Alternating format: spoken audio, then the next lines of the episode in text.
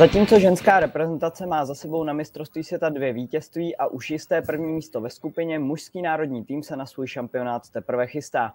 O obou akcích a také o Superlize bude řeč v dnešním díle Florbal tečka cé zet podcastu, kterým vás provede Gustav Ondrejčík.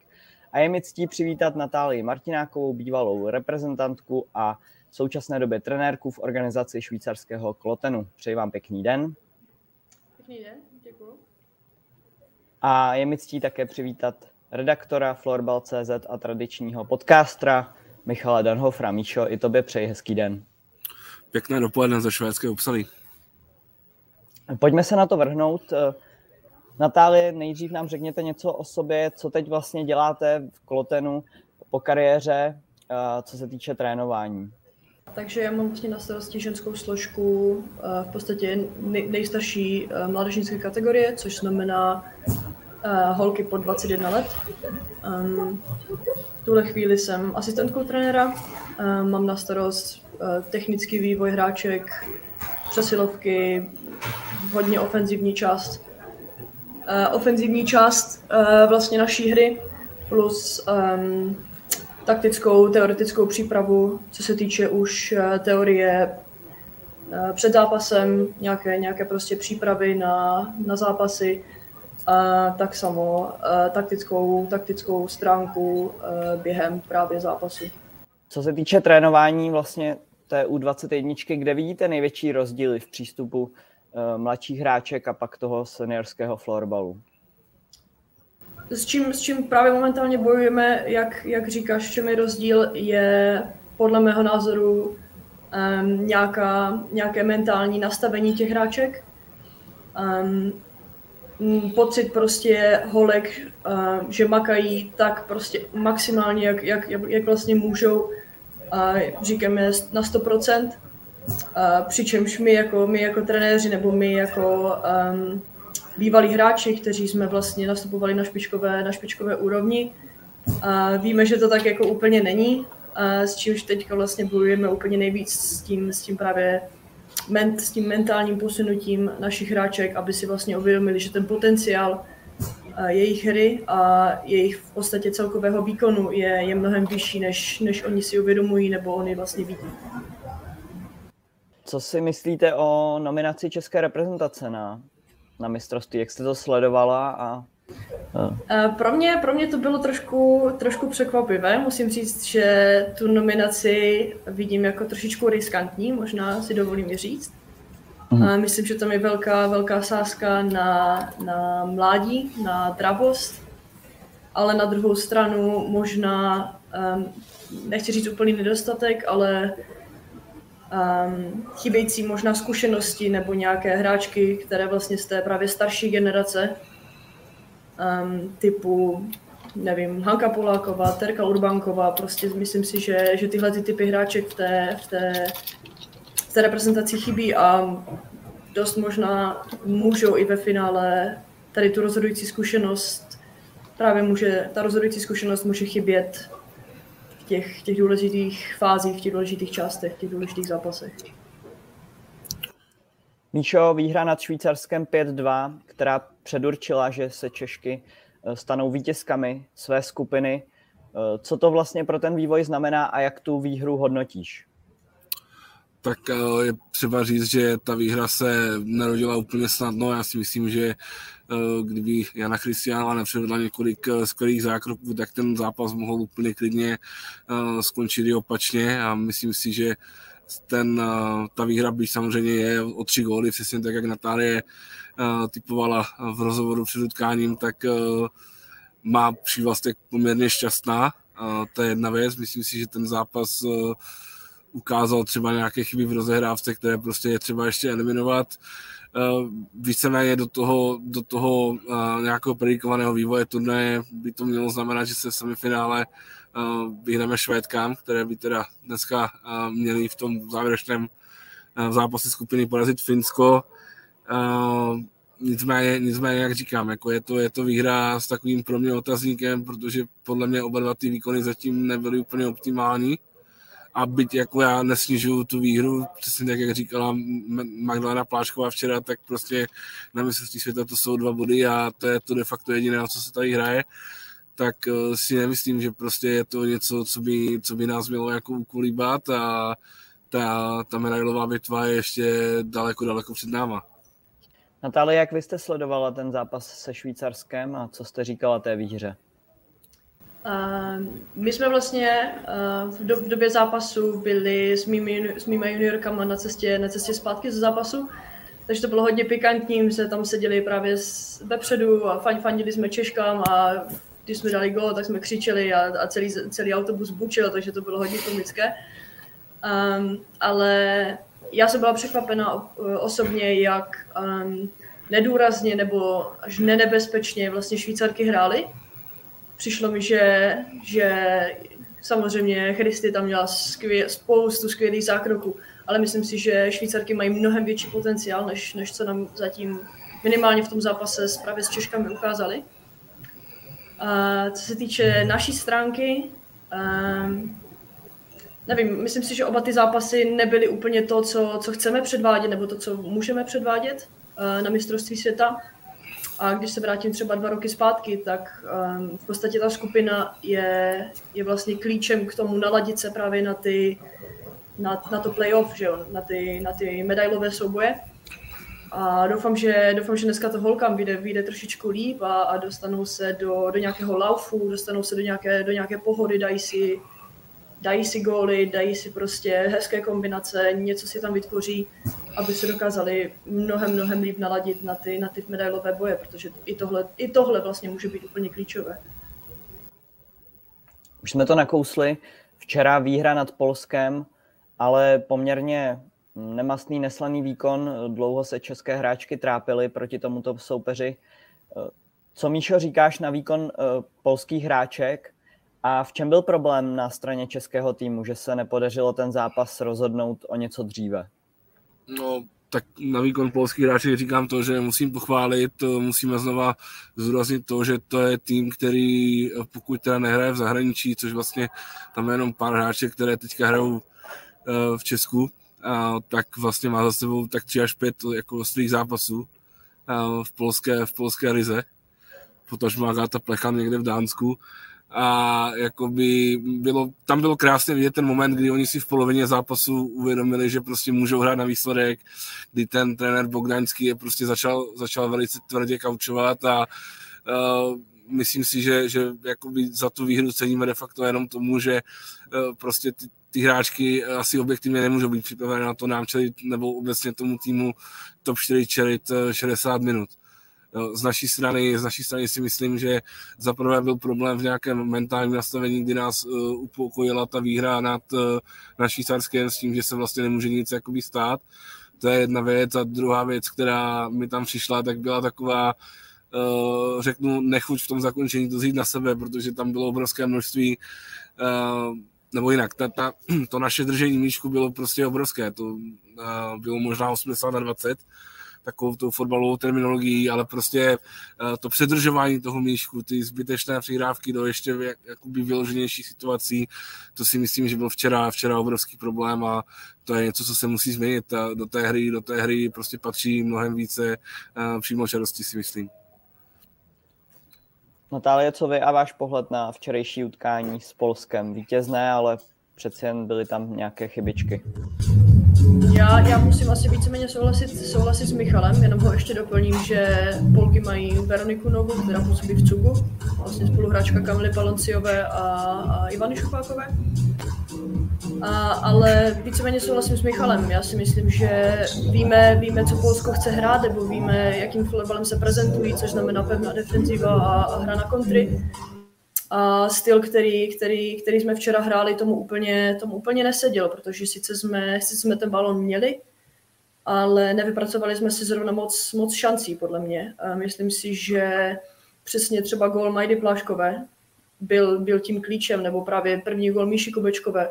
Rychlá kombinace, nebo vzít to na sebe, prostě pustit to na bránu, snažit se trošičku přímočařeji, Než, než, jsme, než jsme právě museli hrát proti Švýcarkám, protože ruku na srdce Švýcarky jsou mnohem technicky i obecně florbalově nadané, Takže ten florbal, který samozřejmě hrajeme proti Švýcarkám a potom ten, který Polkám, je úplně jiný. A, a můj pocit byl, že jsme, že jsme se přizpůsobili až polskému stylu nebo tomu, co Polky vlastně chtěli hrát. A, a hráli jsme jim tak trošku do karet. Jsou svojí, neže ne aktivitou, ale nepřímočarostí. Vy jste byla oporou reprezentace. Můžete přiblížit posluchačům, co vlastně třeba florbalistka dělá v průběhu toho volného dne? Češky hned vlastně ten druhý den měli volný. Takže co, jaký tam je program pro hráčky? Co, co se tak dá dělat během toho dne? Um, pokud si pamatuju dobře, už přece jenom už to, už to je dva roky, ale uh, ten volný den se většinou uh, stráví s médií. Uh, Dělají se rozhovory pro televizi, dělají se nějaké um, natáčení dopředu uh, pro českou televizi například. Um, většinou bývá minimálně jeden trénink, ale jinak se to, jinak se to soustředí na nějakou, na nějakou regeneraci, na nějaké ještě stmelování poslední týmu, před, přece jenom holky jeli vlastně přímo, přímo ze soustředění, kde, kde taky absolvovali spoustu tréninků. A mistrovství je spousta zápasů ve hodně krátké době, takže si myslím, že holky jsou rády za, za každou, každou volnou chvíli a určitě jsem si jistá, že, že zregenerovali, a aby, se, aby se ještě připravili, um, připravili na, na zápasy, které ještě čekají. Vy jste mluvila o té únavě. Jaká ta únava vlastně během toho mistrovství vůbec je, kdy už se pak ty zápasy kupí? Teď Češky čeká ještě poslední zápas ve skupině, pak čtvrtfinále a pak samozřejmě případné semifinále a boje o medaile. Takže je už třeba na konci toho šampionátu znát, že je těch zápasů hodně, že jsou těžší nohy. Můžete to popsat ze svého pohledu? Já si myslím, um, obecně, co já si teda opět pamatuju, zase už to je, už to je dva roky zpátky, už to nemám úplně v čerstvé paměti, ale co já si pamatuju, tak třeba po té skupině to podle mě ještě nebylo, nebylo tak hrozný. A myslím, že pokud se nepletu, tak tam je ještě jeden den volna mezi skupinou a čtvrtfinálem. Takže uh, tam, tam ta únava byla docela ještě v pohodě, ale mě osobně ta, ta, se to lámalo, Lámalo se to mezi, čtvrt, mezi semifinálem a finálem, nebo o třetí místo, zápasem o třetí místo, kdy jsme vlastně semifinále proti Švýcarkám nešťastně prohráli hodně, hodně pozdě večer a další den vlastně v neděli jsme nastupovali snad už, už v jednu ráno, pardon, v jednu odpoledne, kdy, kdy to bylo fakt hodně těsně po sobě a, a tam musím říct, že, že ten čas na tu regeneraci byl, byl opravdu krátký a potom v tom zápase o bronz už opravdu byly ty nohy cítit a už fakt člověk prostě chce, ať už dá tu medaili na krk a už je konec, což se ve finále taky nepovedlo, ale fakt na tom konci toho turnaje už, už je to fakt znát, že už to má člověk až po krk. Míšo, my jsme byli svědky hned první den šampionátu velmi zajímavé situace, kdy Michal Jedlička proti Švédsku odvolal brankářku a hrál v šesti vlastně v úvodu utkání. Co na tenhle tah říkáš? Uh, tak mě to překvapilo, já jsem si myslel, že tu odvahu k tomu mít nebude, byť jakoby Michal Jedlička, to je známý propagátor hry bez brankářky a myslím si, že jako souhlasím s tím jeho zdůvodněním, Uh, bych třeba Maty asi sama samozřejmě řekl, že je to idiot a že by se měl zbalit a okamžitě vypadnout zpátky na Slovensko, tak jako já s tím nesouhlasím. Já souhlasím s tím, že prostě z deseti případů by Slovenky jedenáctkrát prohrály a, a v podstatě ne, nemá, nemělo to pro něho žádný jiný smysl. Souhlasím i s Anou Vík, že tím de facto nic nezískal, ale, ale jako za mě to byl zajímavý tah, tah, který ukázal, že prostě tu hru v šesti nemají úplně dobře zvládnutou, protože by se teoreticky měli dostat do toho tlaku a to se mi nepovedlo, takže určitě dneska mají volný den a určitě na tom budou pracovat, jak vlastně Michal Jedlička naznačil. Ale jako za mě prostě zkusil něco, co z mého pohledu má smysl. Já si nemyslím, že Michal Jedlička je hloupý, nesouhlasím s Matyášem Samuelsonem a myslím si, že, že prostě vyzkoušel nějakou taktickou variantu. On to samozřejmě nedělal s tím, aby Švédky porazil, dělal to s tím, aby je třeba překvapil, nějakým způsobem potrápil. To si myslím, že ani to se mu v podstatě nepovedlo, ale, ale zase jako neznamená to, že prostě mu řeknu, že jsi idiot a že by se měl jako zbalit. Myslím si, že, že naopak jako z toho může těžit přesně v těch zápasech s Polskem, s Lotyšskem, kdy, kdy jako uh, se může skutečně dostat do, do těch situací, kdy bude potřeba dotahovat a může to nějak jako využít. No, takže, takže za mě určitě je zajímavý tah a uh, já jsem rád, že trošku, jak on by řekl, tak přidal benzín do ohně a, a že tady je nějaké téma, které prostě rezonuje. No. Natálie, co se na to říkala vy na tenhle tah Michala Jedličky? Uh, já, já teda osobně jsem zápas nesledovala živě, já jsem viděla až právě váš článek uh, na webu. Já si myslím, že, že to je jako zajímavý, ale jako na druhou stranu hodně, hodně drzý tah, uh, který se mu může možná ve finále, nebo mohl se mu vymstít v, ve včerejším zápase. Uh, protože si myslím, že pro holky, když, když teda je pošle hrát šest na pět ve třetí minutě nebo ve čtvrté minutě a dostanou z toho spousty gólů, tak si myslím, že to je hodně náročné na psychiku. Přece jenom už do toho zápasu se Švédkama asi možná i jdete s tím, že jako těch gólů můžete dostat hodně, ale myslím si, že při takovém tahu, pokud na to ještě holky, pokud to nebyl plán dopředu a holky na to nebyly připravené, tak si myslím, že, že pro psychiku je to, je to hodně velká rána. Na druhou stranu, jak říkal Michal, je, je dobré si to vyzkoušet, i když si myslím, že Švédky jsou na to hodně, hodně těžký tým na to, aby si, aby si Slovenky vyzkoušely šest na pět, protože si myslím, že týmy, proti kterým Slovenky potom reálně šest na pět budou hrát, tak se, tak se stáhnou, stáhnou se na vlastní půlku a, a připraví se vlastně na, na obranu, na, na, svoji, na svoji části. Ale Švédky, švédky jsou, jsou drze, Švédky jsou agresivní a když vycítí, že že mají šanci na rychlý pres a možná rychlou branku, rychlý gól do prázdné, tak, tak zaútočí, a co, což přesně udělali a několikrát jim to, jim to vyšlo. Že? Takže si myslím, že drzí tah, ale jestli z toho nakonec Slovenky budou těžit, tak, tak proč ne? Michal Jedlička určitě má velkou autoritu ve florbalovém prostředí, ale může třeba tu jeho autoritu u těch vlastních svěřenkyň tohleto rozhodnutí trošku poničit, protože, jak jste říkala, asi se čekalo, že tam Švédky dají nějaké góly i do té prázdné brány. Může mu to nějak třeba v tom týmu škodit, nebo ty holky třeba vědí, proč to dělá a proč to chce udělat? Já si, jako já si myslím, že, nebo všichni víme, že Bedla je hodně přímý, takže si myslím, že i kdyby, i kdyby s tím někdo nesouhlasil, tak jim to hodně rychle, hodně rychle jim to vysvětlí. Ale teda, co já jsem se s holkama ze Slovenska bavila, tak ho všechny hráčky bez výjimky hodně respektují. Takže si myslím, že, že vědí, že Bedla dělá tyhle, tyhle rozhodnutí s nějakým, za nějakým účelem, s nějakým cílem, i kdyby dlouhodobějším. A myslím si, že jeho rozhodnutí dokážu akceptovat a, a určitě respektovat. Pojďme se pobavit o dalším tématu spojeným s, se světovým šampionátem, a to je horší divácká návštěvnost. Míšo, co na to říkáš, proč je ta návštěvnost ve Švédsku tak špatná?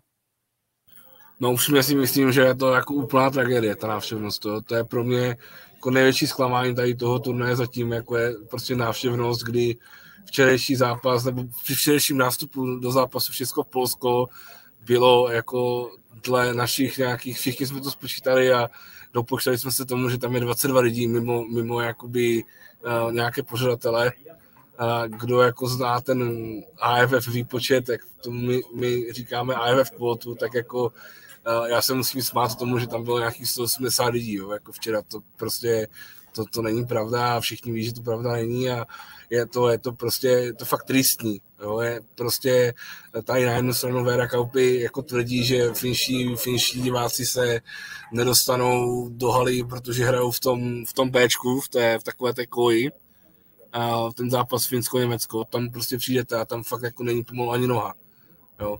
Je to, je to fakt, je to fakt tristní, těch, těch lidí, jako je tady málo i na ten zápas, i na ten zápas Švédek, jestli přišlo, podle zápisu přišlo nějakých tisíc sto třicet sedm lidí, jsem se díval pod podcastem, ale jako reálně, jestli tady bylo šest set sedm set lidí, tak je to hodně, jo. Jako upřímně mě fakt bylo líto ty zpěvačky, která jako tady prezentovala tu, tu uh, jakože hymnu toho šampionátu a jako ona, ona jako je pěkná, o to nic, jako ta zpěvačka je taky pěkná, ale vypadalo to jako až, až prostě trapně, jo, jak, když tady stojí do, fakt jako prázdné tribuny a všichni se jako tváří, jak je to strašně zajímá, jak je to strašně zajímá, jo, ale pak reálně, reálně jako ta návštěvnost je fakt úplně tristní.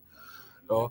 Um, mě třeba překvapilo z pohledu těch zahraničních fanoušků, si myslím, že tady jsou jako relativně drahé, relativně drahé lístky, kdy teda ty lístky se dají sehnat zhruba od dvě stě do pět set švédských korun, které se prodávají jakoby v balíčkách, přičemž ten kurz je krát dva a půl, to znamená těch pět set švédských korun je nějakých dvanáct set padesát korun, což mi přijde jako dost.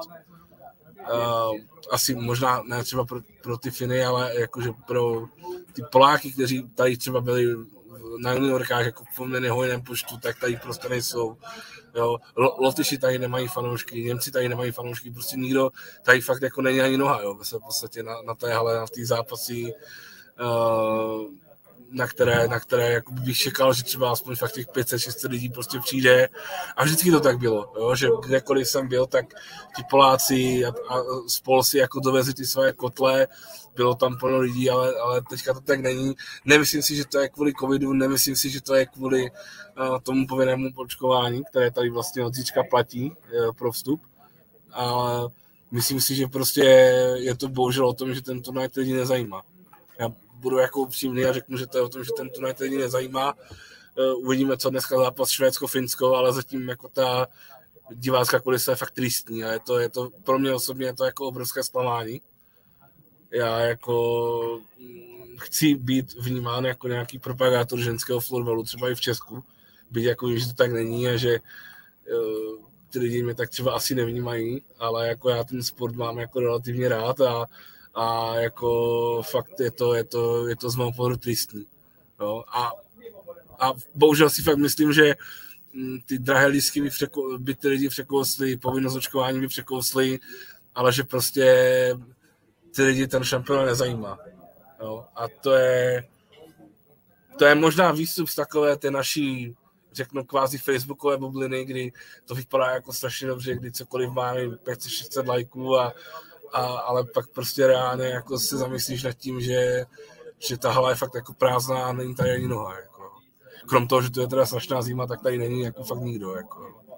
A myslím si, že to je fakt proto, že ten produkt jako ženský šampionát ve florbale prostě netáhne. Jo, protože samozřejmě ve Švédsku nemůže platit ani ten argument, že to není ta top, top země, kde ten florbal není zakořeněný. Jo, to je prostě úplně, úplně nulitní argument v této chvíli. A myslím si, že to je fakt o tom, že uh, byť někteří to asi třeba neuslyší rádi, ale že ten šampionát prostě ty lidi nezajímá. To je asi jako jediné, co jsem z toho byl schopný jako vydedukovat. Jo, a samozřejmě je, je, je, otázka, je otázka, jak tohleto, jak tohleto změnit, protože si myslím, že do určité míry je to dané těma obrovskýma rozdílama mezi, mezi top čtyři a zbytkem, kdy prostě i ty Polky to prostě objektivně nedokážou prostě uhrát třeba s náma, jo, do toho výsledku v té padesáté páté šedesáté minutě. A co jsem tak jako viděl, tak ten rozdíl, který byl vždycky velký, tak si myslím, že objektivně je to ještě mnohem větší, jo, protože zase na druhou stranu musím jako upřímně říct, že uh, některé ty zápasy, které jsem tady viděl, a neřeknu jako záměrně které, Uh, tak si myslím, že když je schováš pod ten produkt mistrovství světa žen ve florbale, uh, tak ten produkt spíš jako poškodíš. Jo? Jakože prostě fakt uh, ani, ta, ani ta sportovní úroveň, která je podle mě daná tím, že ty týmy se obrovsky zhoršily v době toho, kdy vlastně nehráli, trénovali díky tomu covidu, tak, uh, tak prostě ta sportovní úroveň je, je taky jako špatná. Jo? To je prostě to je třeba něco, co tady musí zaznít. Jo? Takže tohle toto prostě, myslím si, že tohle toto jsou dva hlavní faktory, jo? Že to za prvé nikoho nezajímá, a za druhé, že ta, ta sportovní kvalita toho turnaje jako není úplně, úplně valná. Jo? Protože tady třeba, tady třeba chodí nějaká, um, ne vietnamská, ale thajská komunita třeba, tady chodí na ty zápasy thajská, které se tady vlastně dostalo skrz to, že tady není Austrálie a Japonsko, jo? A ti si to třeba užijou, že jo? Ale těch prostě těch lidí je, je, je jako padesát z toho, jo, a to ti prostě neudělá ten, ten turnaj jako takový. Takže za mě, za mě asi takhle. Ale jako chtěl bych podtrhnout, že, že je to pro mě jako obrovské zklamání. Já jsem právě předpokládal, že tím, že to je tady ve Švédsku, takže si se najdou takový ti dřevní sklání příznivci florbalu, kteří si právě obejdou tady ty zápasy. Toho, kde na tom Polska, Lotyšska, Německa, ale prostě není to tak. A je to, je to, je to fakt jako... Je to strašně smutné. Já neřeknu, že je to tristní, abych to zakončil, abych to tím nezakončil, ale je to fakt jako, je to, je to strašně smutné, no. Pojďme se pověnovat zbytku šampionátu. Otázka na Natálii, co od toho zbytku turnaje očekáváte, ať už z celkového pohledu nebo z pohledu českého týmu? Za mě asi, nebo začneme asi od, od, od Češek. Tam bych řekla, že očekávám, že se dneska, dneska dobře naladí v dnešním, v dnešním zápase, že, že si to, jestli to trošku zase oživí, že si zase prostě sednou trošičku, trošičku víc ještě před tím playoff a, a dají se trošičku do pohody, protože mám, mám z nich pocit, že to je takové nervózní, že, že něco, něco tam nelepí, něco, něco je špatně, takže doufám, že dneska si to ještě Ještě, ještě zalepí ty díry, které tam mají a, a do playoff už, už vejdou, vejdou pořádně. Fakt naplno, tak jak, tak jak je známe, tak jak ukázali právě na posledním přípravném turnaji před, před mistrovstvím. Um, doufám, že, že, dnes, že dneska Švédky vyhrajou, aby potom v případném semifinále teda Češky šly na Finsko, které sice jejich obranným stylem nám, nám zase až tolik nesedí, ale myslím si, že pořád ta šance přes, přes Finky je mnohem příznivější než, než přes Švédky. Přeci jenom u Finek pohlídat první lineu. Jako řekne se to jednoduše, je to v realitě mnohem složitější, ale u Finska si myslím, že ta první kvalita má neuvěřit, ta první linea má neuvěřitelnou kvalitu, kdežto ten zbytek je hodně, hodně hratelný. U Švédek každá lajna může rozhodnout, což, což je velký problém a, a myslím si, že přes ty Finky by mohla vést cesta do případného finále. Zaklepu to, že už by letos to konečně teda mohlo cinknout. A zbytek turnaje, nevím, nevím, jak řekl Michal, top čtyři a pak zbytek je propastný. A netrofnu si ani tipnout, kdo bude páté, šesté místo, kdo, kdo vypadne, protože Ta, ta kvalita v té, v té Ačkové divizi letos je, je hodně slabá. Když ještě vzpomeneme, že třeba takové Polky nemají Dominiku Buček z Vítkovic, která, která se rozhodla odmítnout nominaci. Nejsou v plném pořádu, dokážou potrápit, ale pořád to prostě není to, co, to, co předváděli před, před dvěma lety, kdy si myslím, že tu kvalitu, ta kvalita jim rostla a nějakým způsobem si člověk dokázal představit, že za pár let prostě dokážou možná i porazit tým z top čtyřky. A jo, nevím, nevím, co, nevím, co víc bych tomu řekla, Michal. Michal má bohužel pravdu, ta, ta kvalita těch spodních čtyř týmů je, je klesla, je, je mnohem horší a, a snad to nebude trend, kterým, kterým se ženský florbal bude, bude dále ubíjet, protože je to cesta do pekel tímhle, tímhle směrem. Míšo, co tvůj pohled na zbytek šampionátu a co od toho očekáváš? O, tak já navážu na tu cestu do pekel, protože já si myslím, že cesta do té výkonnostní B-divize čeká Německo, které tady jako z mého pohledu dokázalo úplně hrůzo strašnou věc, kdy vlastně ve třech zápasech té svojí elitní skupiny dalo ani gól. To si myslím, že, že to je prostě něco tak neuvěřitelného, že jsem sám nevěřil tomu, jestli to stane. Byť jako byli takoví, kteří to predikovali, takže to si myslím, že, že uh, to si myslím, že zamíří na, na do B-divize Ramko Dánska, se kterým se následně teda utkáme my ve čtvrtfinále. Uh, co se týče pátého, šestého místa, tak tam uh, si myslím, že to bude Slovensko-Polsko, že prostě Polsko uh, skoro tu svoji druhou lineu neuhraje, nebo jinak tu svoji elitní lineu, kterou nasazuje jako druhou, tak uh, neuhraje, neuhraje Slovensko, to skončí páté. A myslím si, že bez ohledu na to, jestli budeme hrát proti Finsku nebo proti Švédsku v semifinále, protože přece jenom ten, to skandinávské nervy má vždycky nějaké to své genius loci a především ty Finky to dokáže vybičovat k výkonu možná tak dvacet procent za nějakou svoji optimální hranici. A tak ten zápas bude, bude hodně těžký a my do toho zápasu určitě nepůjdeme jako favoriti, protože myslím si, že jak, jak Švédsko, tam se asi nemáme o čem bavit, tak, tak Finsko v tom zápase bude favorit a s náma v tom, v tom semifinále. No a myslím si, že pokud, pokud se dokáže Švýcarsko skonsolidovat nějakým způsobem, tak ta cesta za medailí může být ještě hodně, hodně trnitá, ale je reálná. A já se upřímně, upřímně těším na ten, na ten finálový víkend.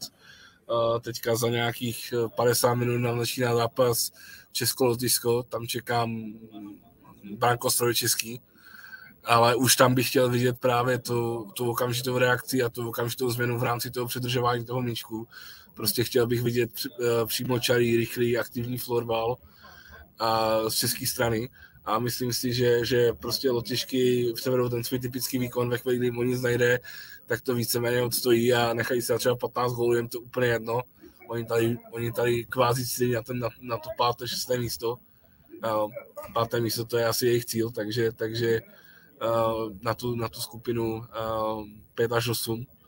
No a ten zápas vlastně dneska je z toho jejich naturelu jako nezajímá, jo? Takže tam jako neočekávám nějakou florbalovou parádu a pak teda skoro tři dny volno a pak, pak to začne. No? Pak uh, Dánsko předpokládám v tom finále pro nás, to by ještě neměl být takový problém a pak přijde ten, ten víkend pravdy. No?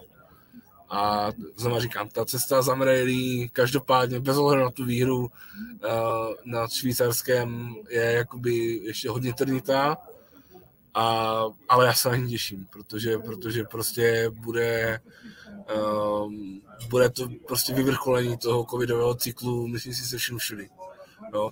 A ještě já nechci, aby to vyznělo tak, že, aby to vyznělo tak, že jako já nějak ponižuju to výhru nad tím Švýcarskem.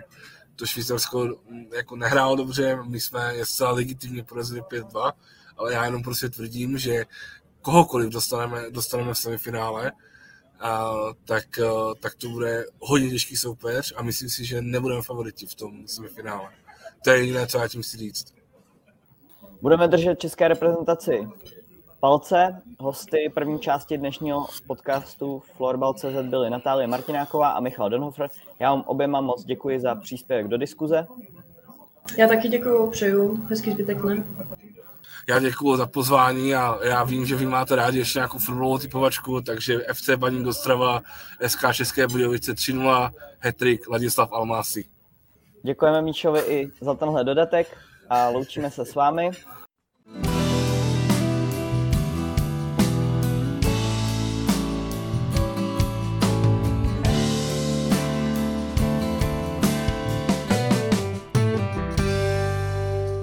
A já jsem rád, že můžeme pokračovat druhou částí dnešního podcastu, která se bude věnovat Live Sport Superlize a nadcházejícímu světovému šampionátu mužů.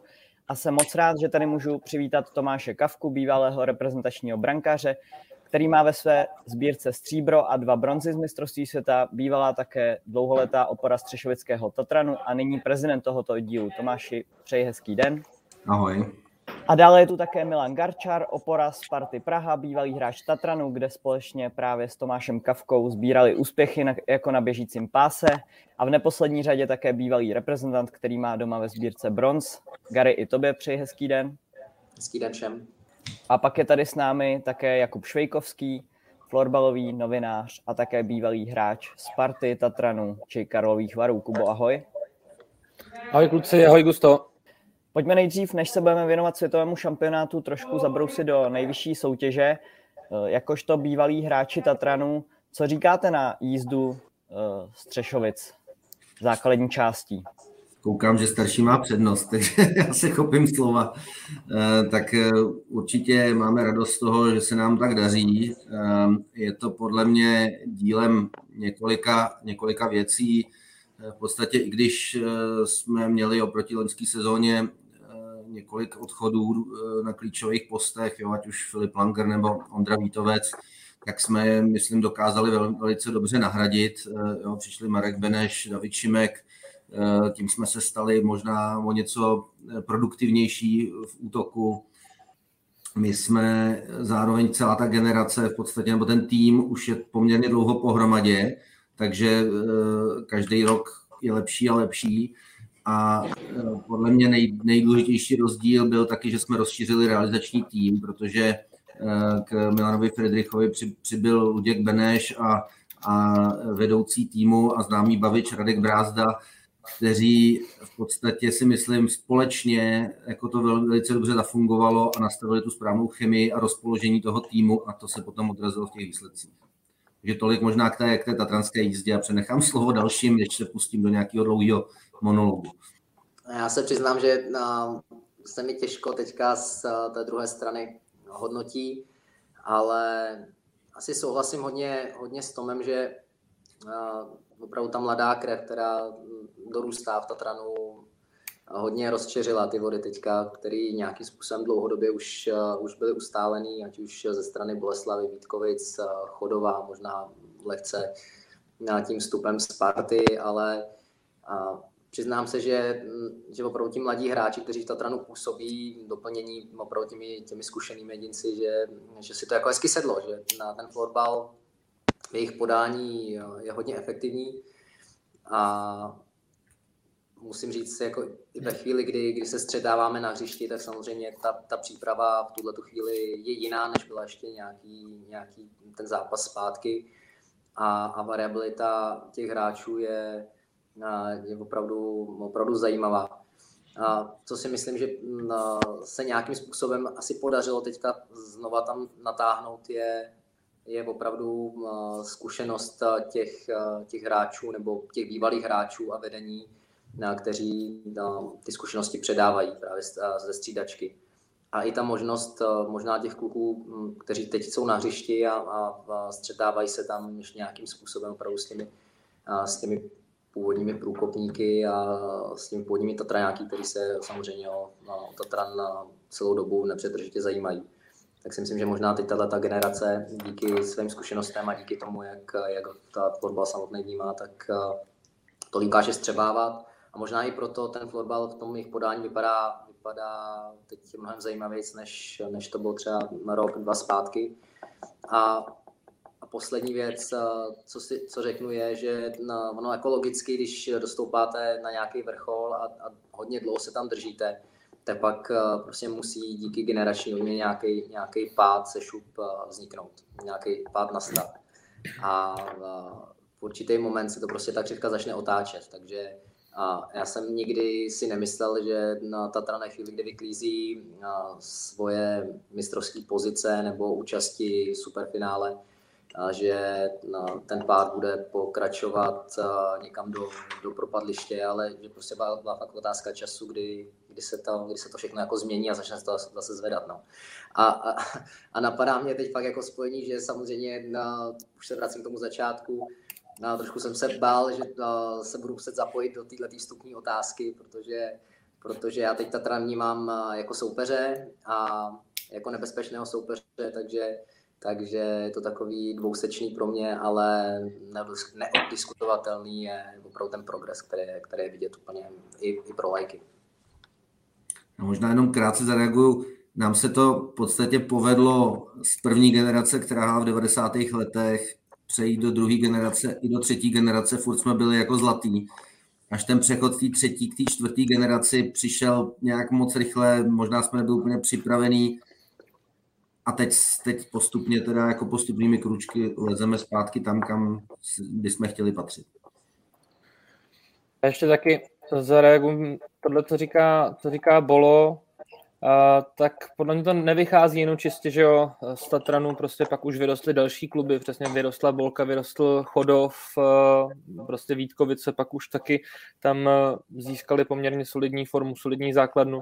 Takže jako jasně, asi se už zřejmě nikdy nebude opakovat takováhle dominance, kterou jsme třeba viděli teďka s Milanem a Tomášem v pátek v tom dokumentu o třiceti letům Tatranu, o čem se ještě budeme bavit. Nicméně já když to teďka sleduju z pozice, řekněme, nějakého nezávislého diváka, tak mám z toho velkou radost, protože když už jsem byl v Tatranu před pár lety, já tak tam, tam prostě bylo hodně mladých hráčů, říkalo se, mluvilo se o jejich obrovském potenciálu, ať už, ať už kluci jako Marek Beneš, Ondra Němeček, Petr Brautferger, Milan Miliš, ale prostě asi tyhle ty kluci potřebovali trošku čas, aby, aby dorostli.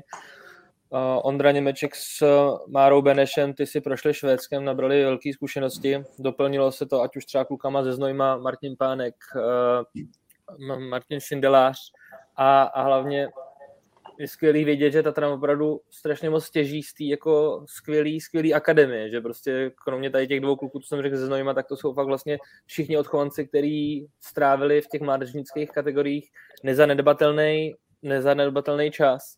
A na ten svůj poměrně jako nízký věk jsou tam kluci, kteří jsou extrémně hladoví a, a už si sáhli prostě k velkým úspěchům.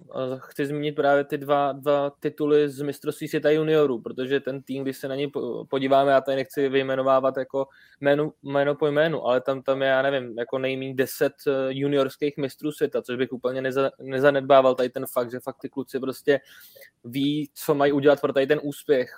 Mistři světa juniorský, to je jako velká senzace. A, a mě to jako, mě to fakt baví teďka, co předvádí Tatran, ale uvidíme, co přinese playoff, protože jsme viděli loni, že, jo, že pak, pak se střetl Tatran se Spartou a, a nakonec to úplně nedopadlo. Teďka v posledním zápase, no před posledním zápase Tatran nezvládl úplně zápas s Ostravou, tak je vidět, že přece jenom má tam skulinky v té své defenzivě, takže jsem moc zvědav na playoff. Otázka pro Tomáše Kafku. Je zatím vaším zastupem třeba i to, že jste se přestěhovali do úplně nové haly, kde máte lepší zázemí? Tak ta hala samozřejmě je velice reprezentativní a hraje se v ní klukům určitě dobře. Ale je to jenom ten jeden, jeden z mnoha střípků, který jsem zmiňoval. A určitě můžu zmínit, že ten povrch je podstatně rovnější než, než v naší staré hale ve Střešovicích, takzvané Stodole, kde ten povrch určitě nepřál kombinač, kombinačnímu týmu a teď kluci mají možnost trénovat na podstatně rovnějším, kvalitnějším povrchu a myslím si, že to můžou v té své kombinační hře zúročit pak i v zápasech. Otázka pro Garyho. Vy jste se Spartou na šesté příčce. Jak zatím hodnotíš vaše výkony a je to zatím prostě nějakým způsobem přijatelné, nebo je to zklamání, tato pozice? Já za sebe jednoznačně řeknu, že to je zklamání. Já si myslím, že, ten, že potenciál toho týmu je podstatně výš, i vzhledem k tomu, že hráči, kteří, kteří tam jsou a kteří mají možná ne tolik přímých zkušeností s reprezentačním florbalem, co se týká těch velkých turnajů, ale jsou to kluci, kteří, kteří jsou na těch širších výběrech, ať už je to Mára Zouza, Mikuláš Krbec, Kuba Kolstrung a další. A samozřejmě i s juniorskými hráčema, kteří si procházejí nebo si procházeli tím výběrem do U devatenáct. Takže ten potenciál toho týmu je za mě jako podstatně výš a, a myslím si, že, no, že i očekávání, které před sezónou byly, jsme my sami. Já teda jako pořád je mám samozřejmě, ale, ale ne, jak říká Bedla, ukázaná platí. A tady v tu chvíli jako to šestý místo v té tabulce asi jasně demonstruje, že úplně ten stroj nepracuje tak, jak by pracovat měl. A, a to jsem řekl jako hodně kulantně. A my jsme měli hodně ztrát, který, který nebyly úplně jako pro mě přijatelný, ať už v dvojzápase s Ostravou jsme vlastně ztratili pět bodů, ztratili jsme v přímých soubojích s Bohemkou, s Chodovem, to je uh, už v součtu, to je třeba už teďka jako jedenáct bodů, který, který jako dělají to pásmo nahuštěného středu a nějakého jako pohodlného usazení se v té elitní trojice. Takže uh, já se trošku upínám k tomu, máme poměrně velkou přestávku, samozřejmě nejenom my, mají to všechny týmy, ale, ale na opravdu nastavení jako toho kormidla správným směrem, je, jasně je zatím spoustu práce, je zatím asi možná víc jako odhodlání udělat něco navíc, jako chtít se zlepšovat a možná přijmout ten fakt, že, že ty rezervy tam jsou, než jako být spokojený. Takže za mě osobně, a věřím, že bychom se v tom shodli v kabině, že tam nikdo není jako takhle poplácám se po rameni, šestý místo, třicet bodů, super, protože to fakt super není a, a do té druhé části a možná vlastně teďka do zbytku kalendářního roku, roku, kdy tam nějaký zápasy budou ještě s tím pohárem, což je asi jediný pozitivum, který bych teda teďka zmínil, tak uh, myslím, že ten, uh, že ten náš výkon opravdu bude uh, nějakým způsobem uh, reflektovat, jestli, jestli ty ambice budou takové, jaké byly před sezónou a jsme schopni je realizovat a možná se posunout zase o nějaký stupínek vejš, anebo jestli prostě tato sezóna, která nějakým způsobem zatím se nevyvíjí tak, jak by měla, tak jestli prostě bude plonkováno. A já bych hrozně nerad, aby právě došlo na tu situaci, že, že opravdu to bude nějaká vystřelená sezóna zbytečná, protože upřímně no, mě ještě jako nečeká moc, nebo neočekávám, že bych nastupoval do, do dalších spousty let, takže Takže si na to jako já osobně musím víc vážit a, a doufám, že to ty kluci budou v kabině vnímat stejně. Nejenom kvůli mě samozřejmě, ale, ale hlavně kvůli sobě. Když jsem, se, když jsem se koukal na statistiky Sparty, teď je úplně řečí, řečí fakt statistik, jo. To vypadá, že, že vám nejdou speciální situace, jako přesilovka, oslabení a navíc ještě jste často vyučovaný, hele. Tak, tam možná, no. kdyby, kdyby tohle to se posunulo, tak byste byli o pár žebříčků, žebříčků, o pár míst žebříčku vejš, ale to jenom tak prostě nemám vás nakoukaný, ale když se podívám tady na ty statistiky z ligy, tak, tak tohle to mi tam na mě svít vyskakuje. No, ale já budu teďka, Tome, na tebe reagovat shodou okolností, když máme Tatran jako ústřední téma. Jo, byl jsem zvyklý úplně na jiný čísla, ale... Jako tím, se nech, tím se nechci jako tady teďka ohánět. Jo? Je to určitě věc, na který, na který dlouhodobě pracujeme, zatím ne zcela úspěšně. Mě víc, mě víc dráždí samozřejmě ta nižší úspěšnost, co se týká oslabení. Tam si myslím, že se ukazuje velikost týmu, protože kreativita v přesilové hře na, jako, hrát podle šablon se ne vždy vyplácí a tam opravdu to závisí na to, na té, nechci říct genialitě, ale na té na inteligenci hráčů, kteří, kteří prostě si odpracují a, anebo vytvoří na gól v přesilové hře, ale na, za mě jako oslabení naprosto stěžejní věc, která, která by měla prostě u top týmu fungovat. A, oslabe, a vůbec ta hra v oslabení, která, která vlastně naskakuje v situaci, že napácháme spoustu přestupků, tak a, to už je jako... taková interní věc, která, o který se taky bavíme, ale se kterou ne, taky neumíme moc bojovat. No. Já úplně se přiznám, že nemám nakou, nakoukáno do statistik, za co vůbec ty přestupky jsou, ale, ale to, co si vybavuju, že jsme, že jsme si jako mezi sebou vytýkali, že jsou tam jako zbytečné věci, že to nejsou nucené fauly. A to samozřejmě při té nižší úspěšnosti v oslabení, pokud, pokud vlastně dobrovolně hrajeme ve čtyřech nebo někdy ve třech hráčích, tak, tak si vlastně děláme do vlastního hnízda. No. Já v té přesilovce chybí ten pověstný Garyho projektil z první, který vždycky najde tu svoji cestu do sítky. Ale. Já, do, já doufám, že to teďka sledují ty důležitý lidi. To no. No. Uh, jo, je, je to tak, no. Uh, Co dodat? Míň faulovat, když už líp bránit oslabení a, a proměňovat přesilovky. No. A určitě půjdeme nahoru. Ale není to jenom o těch třech věcech. Je to, je to samozřejmě i o nějakým herním sebevědomí, v útočném pásmu, produkce, a efektivita střelby. Těch věcí je spousta. Naštěstí teda teďka ten tréninkový režim umožňuje ty věci vyladit. Já jenom jsem ještě vrych... No já jsem jenom v rychlosti chtěl říct, že Gary tady hezky pojmenoval to pásmo nahuštěného středu, který si myslím, že je fakt typický pro tuhletu sezonu, kdy vlastně ještě se asi o tom budeme bavit. Bohemka na čtvrtém místě má třicet pět bodů a Bleci, kteří jsou na osmém místě, mají, je dělí od Bohemky jenom osm bodů, takže vidět, že to je opravdu hodně, hodně vyrovnaný. Co se týče Sparty, tak je pravda, že, že přesně Gary říkal, tam přišly nějaké asi ztráty, které...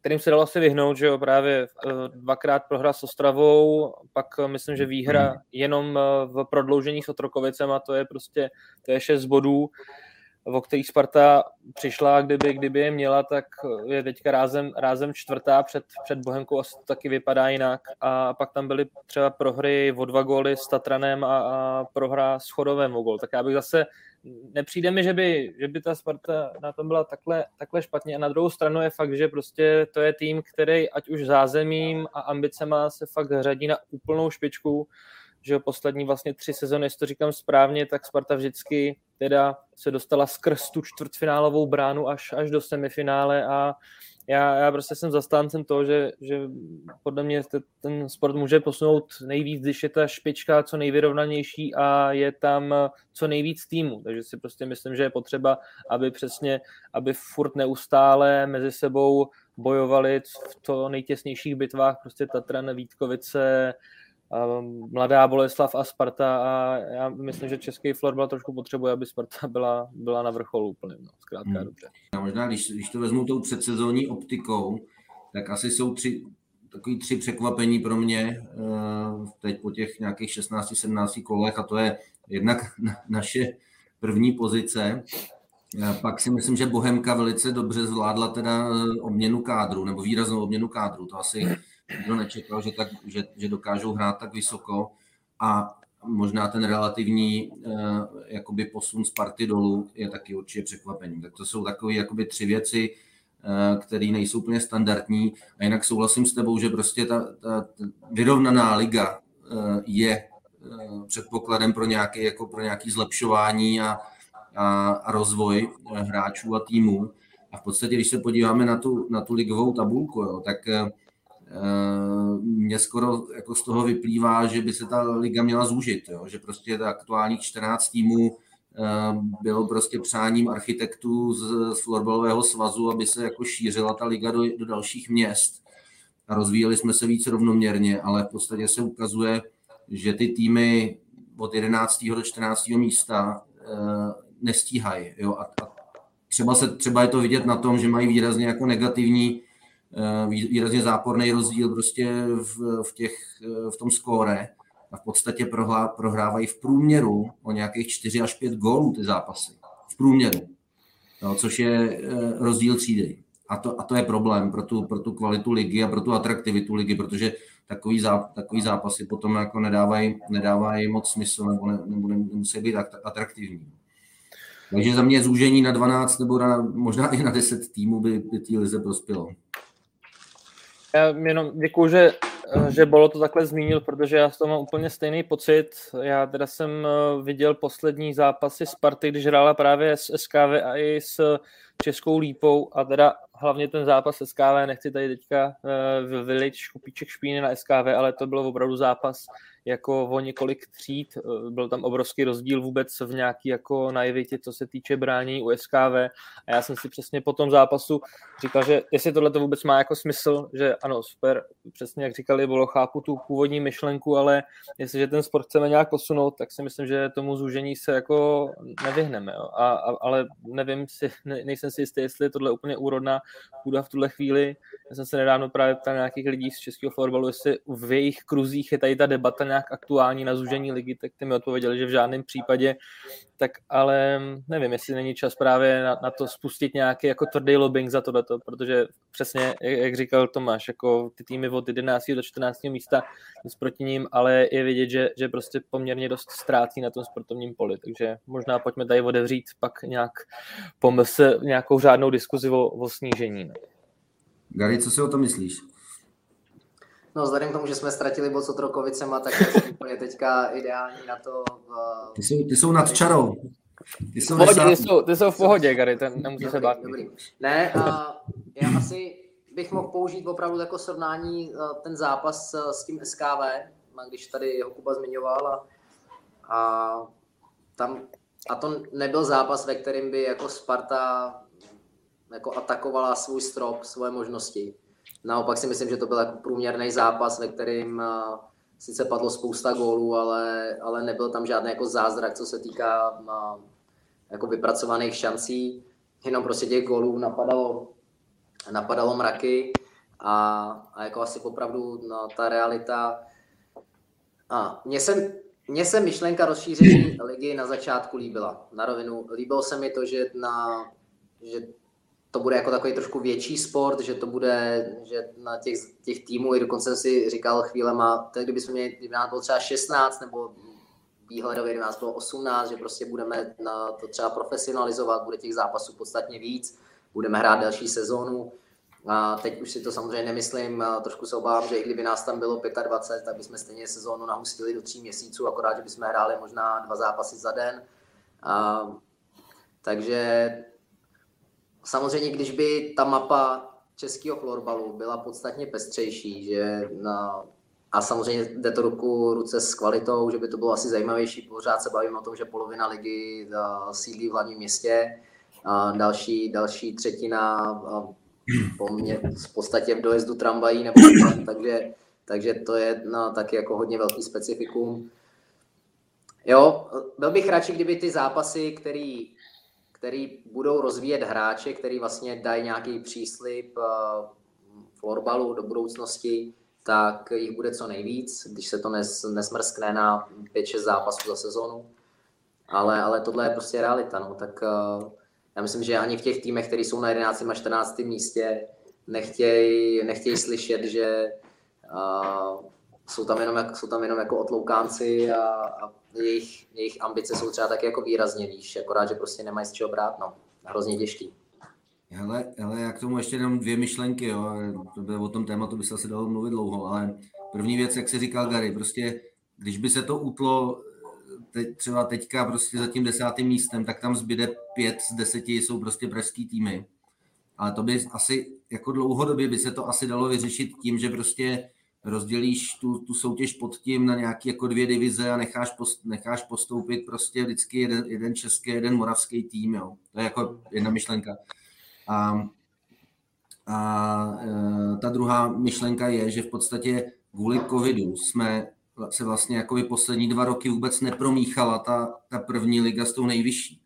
Jo, a to je, to je obrovský problém a já si myslím, že na to jakoby vlastně nějak jako nezareagoval, jo, že že myslím si, že by prostě to k tomu promíchání většímu mělo dojít a že by to bylo žádoucí. Jo. A, a, jako abstrahuju od toho, že to je jako vůči těm týmům z té druhé nejvyšší soutěže jako nefér, jo, že vlastně k tomu nedošlo a že oni neměli možnost se vlastně do té ligy dostat.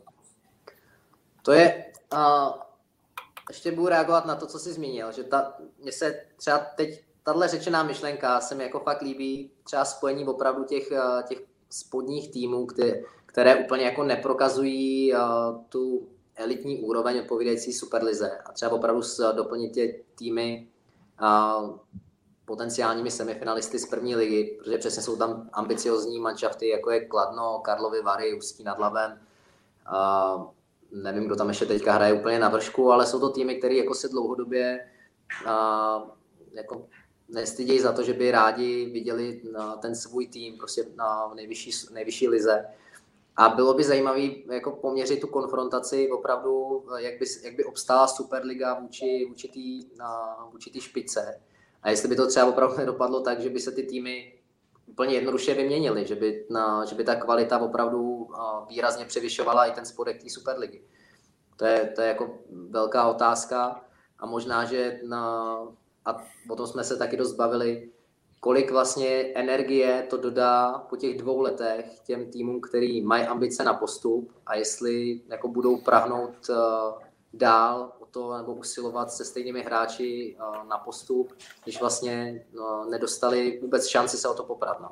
Prostě jsou tam přesně kluci, který, který si natáhneš, který nakoupíš, aby ti posílili tým, aby, aby přinesli kvalitu a ty kluci skončí na první dobrou, prostě se zamkne, zamkne hala a a je konec. A na celý projekt, který postavíš, vlastně nemá, nemá vůbec žádnou smysluplnost. No.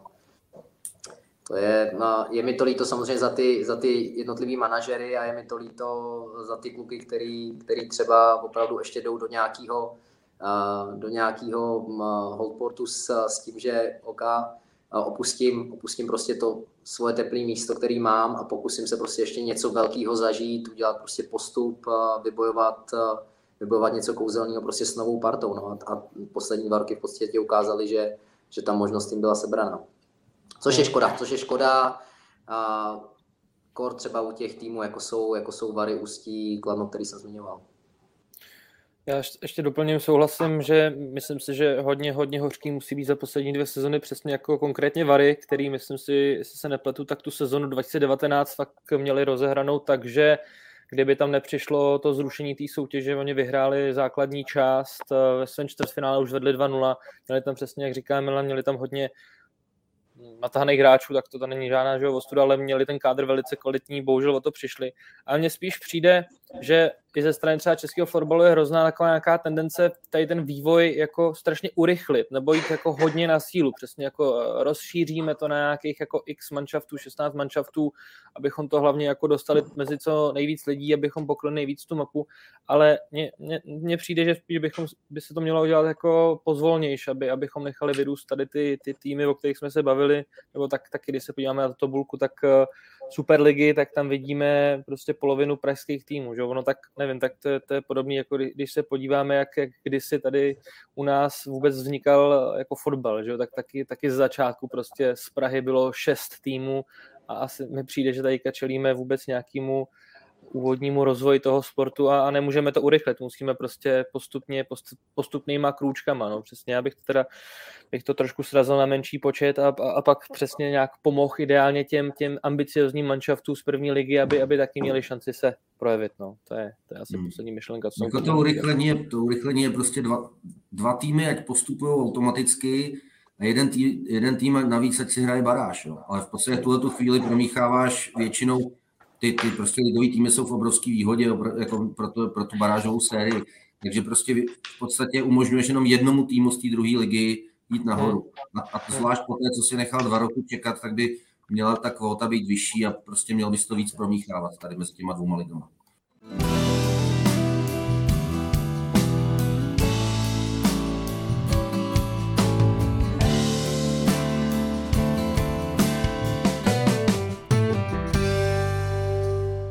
Pánové, pojďme na mistrovství světa. Otázka pro všechny, jak se na světový šampionát mužů těšíte a jestli můžete ještě nějakým svým pohledem zhodnotit nominaci. Tak já se přiznám, že po dlouhé době se opravdu jako těším na ten šampionát.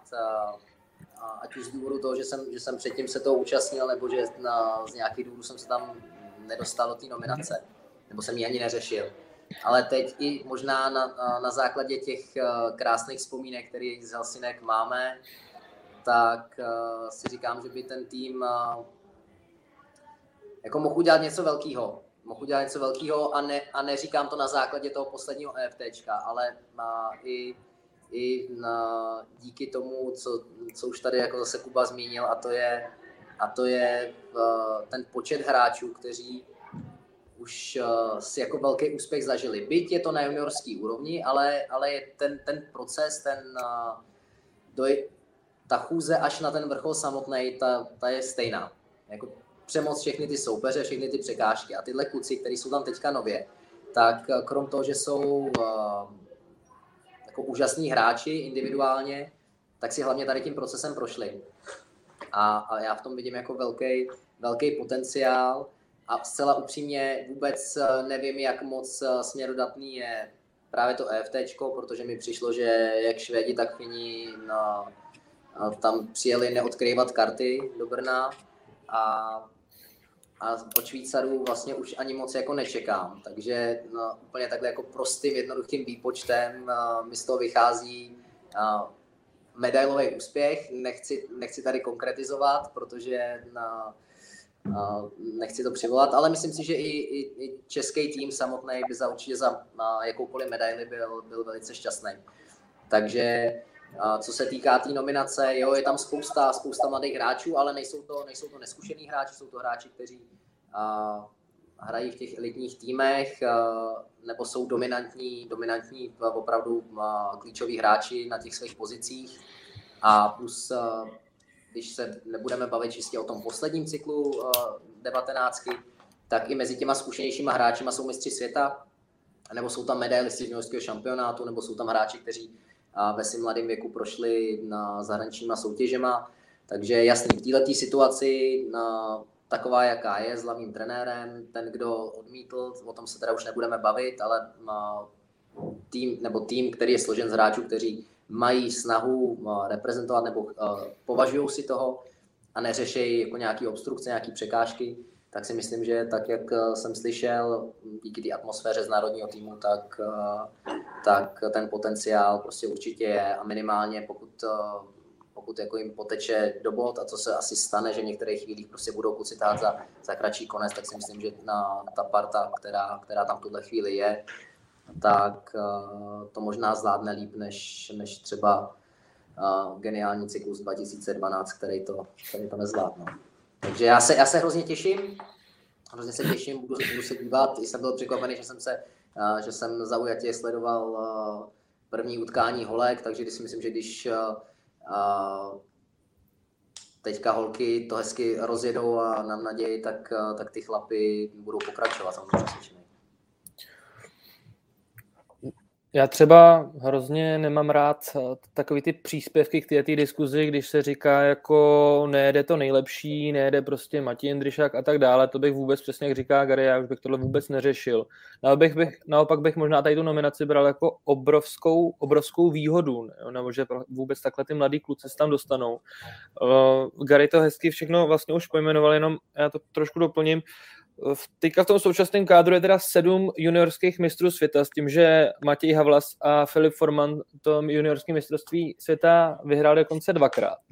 A mně přijde, že to opravdu, tohle to může být obrovská výhoda, že máme, máme takhle kluky s takovým nastavením, který už si tohleto prožili, a když bych se měl vrátit trošku do minulosti, tak mi přišlo, i když třeba hráli takhle kluci ty stěžejní zápasy, třeba nevím, semifinálový, tak vždycky mi trošku přišlo jako lehounký zaleknutí se. Když už se hrálo prostě v semifinále proti Finům nebo Švédům, tak vždycky mi přišlo, tam přišel ten moment, kdy prostě celý ten tým český se trošku toho zalek.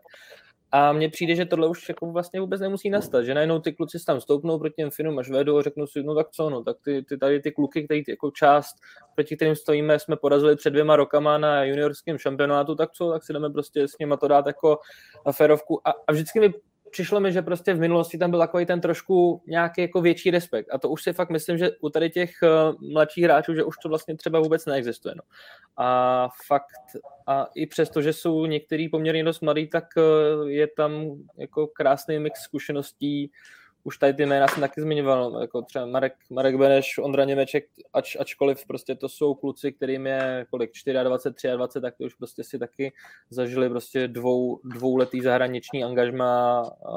Myslím si, že ten mix je opravdu, opravdu, jak bych se řekl, jako šťavnatý docela dobrý.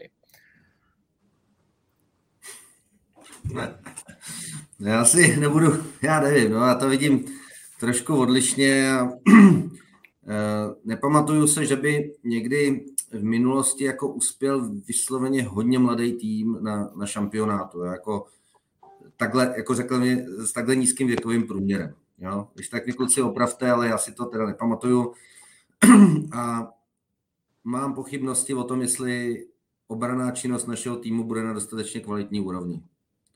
Jo? A um, řekněme, že v každém, na každém tom postu, teď myslím brankář, obránci, útok, mi prostě jedno až dvě jména chybějí. Um, nemusíme to rozebírat, pokud tam máte pocit, že už to bylo rozebraný xkrát a že prostě nás tohleto, jakože je velký riziko, že prostě tohleto nás nějak dožene, jo? Ale zejména prostě, když, když půjde když budou, bude ten tým hodně pod tlakem. Jasně, tak ty, ty mladěši, ty budou hrát bezstarostně, jo, a možná se z toho nesesypou někteří z těch, který si jmenoval a který už jakoby mají za sebou některé ty úspěchy na mistrovství světa, ale jako celkově se bojím právě, když přijde na lámání chleba a bude to buď a nebo, že ta jako odolnost toho týmu by nemusela být tak, tak, tak velká. Jo. Viděli jsme EFTčko, kde v podstatě o nic nešlo.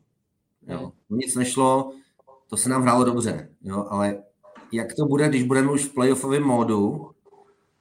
Já si myslím, že třeba ty Švýcary jako ve skupině porazíme, konec konců ty Švýcaři mě nepřijdou nějak extra silný, jo, myslím si, že na tom EFTčku jsme s nima sehráli náš nejhorší zápas, um, jakože jsme ne, se moc netlačili dopředu a byli jsme takový nijaký. Takže jako, myslím si, že na ty Švýcary bychom mohli mít na tom šampionátu, ale co to s náma udělá, když budeme reálně hrát od třeba o tu medaili nebo v playoff, prostě tak si nejsem úplně jistý.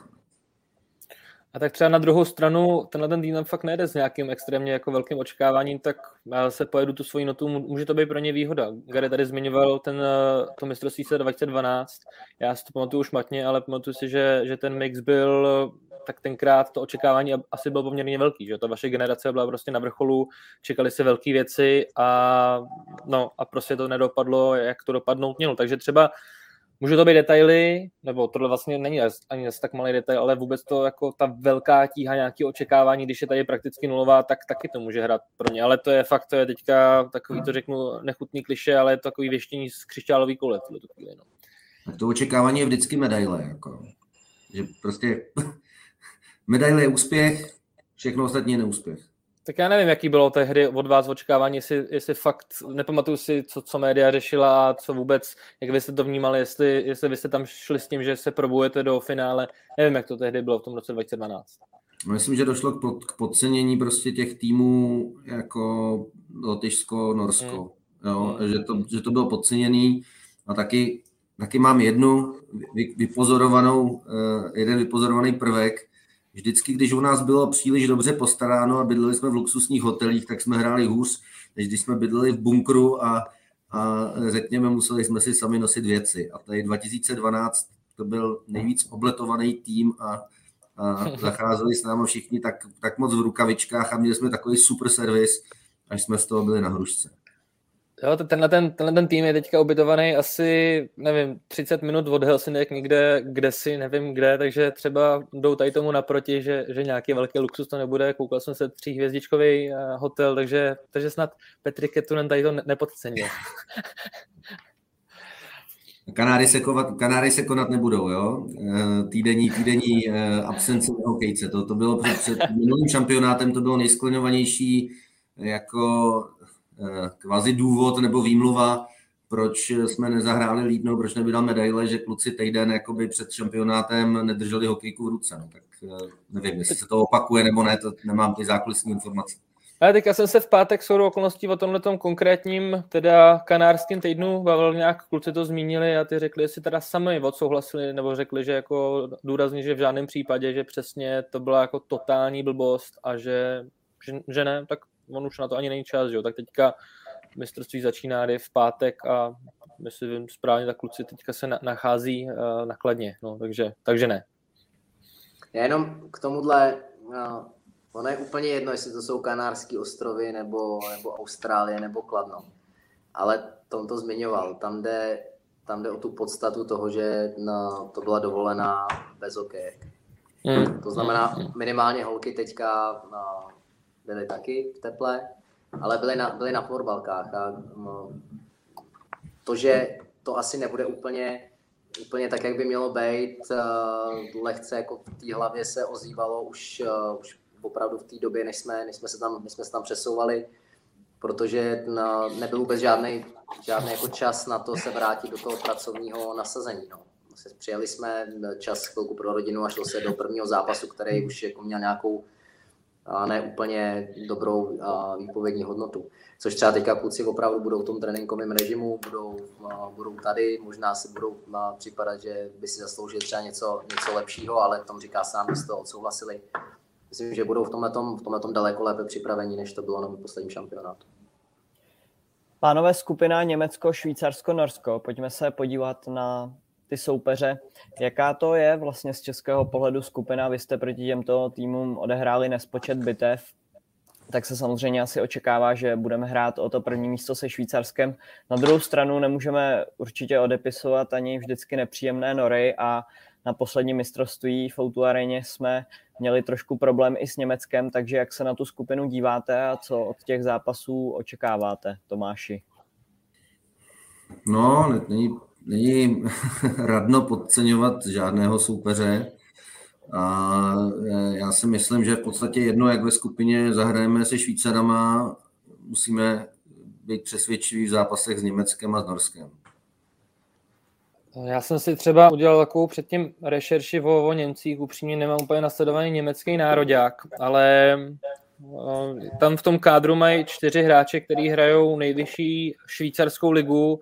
Mají tam, mají tam jednoho hráče z Helvikenu, Na druhou stranu většina kádru je furt tvořená z domácí soutěže, ať už, ať už z Dragon z Bonn nebo z Lipska a Weissenfelsu. Takže možná jsme si do tady toho podcastu mohli pozvat Honzu Kolíska, který v Bonnu strávil rok, tak ten by nám řekl, jaká je kvalita tamnějšího výběru.